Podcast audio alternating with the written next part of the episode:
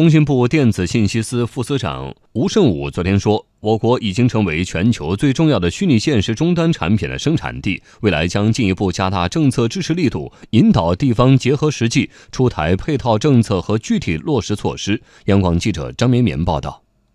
工信部电子信息司副司长吴胜武介绍，目前我国虚拟现实产业不断取得突破，正在建立覆盖硬件、软件、内容制作与分发、应用与服务等环节的技术标准体系。在市场规模方面呢，在二零二一年，我国的虚拟现实市场规模呢将达到五百四十四点五亿元，年复合增长率呢达到百分之九十五点二。虚拟现实技术已开始应用于娱乐、制造、教育、医疗、交通领域，涌现出一批新业态、新模式。吴胜武特别指出，在 5G 协助下，更多需要实时交流、实时交付的行业应用将被实践和推广。当前，全球虚拟现实产业正从起步培育期向快速发展期迈进，我国面临同步参与国际技术产业创新难得机遇，但也存在问题，存在着关键技术与高端产品供给不足，内容与服务较为缺乏。创新支撑体系不健全、应用生态不完善等问题，需要围绕着技术、标准、产品、应用、服务等产业链关键节点呢，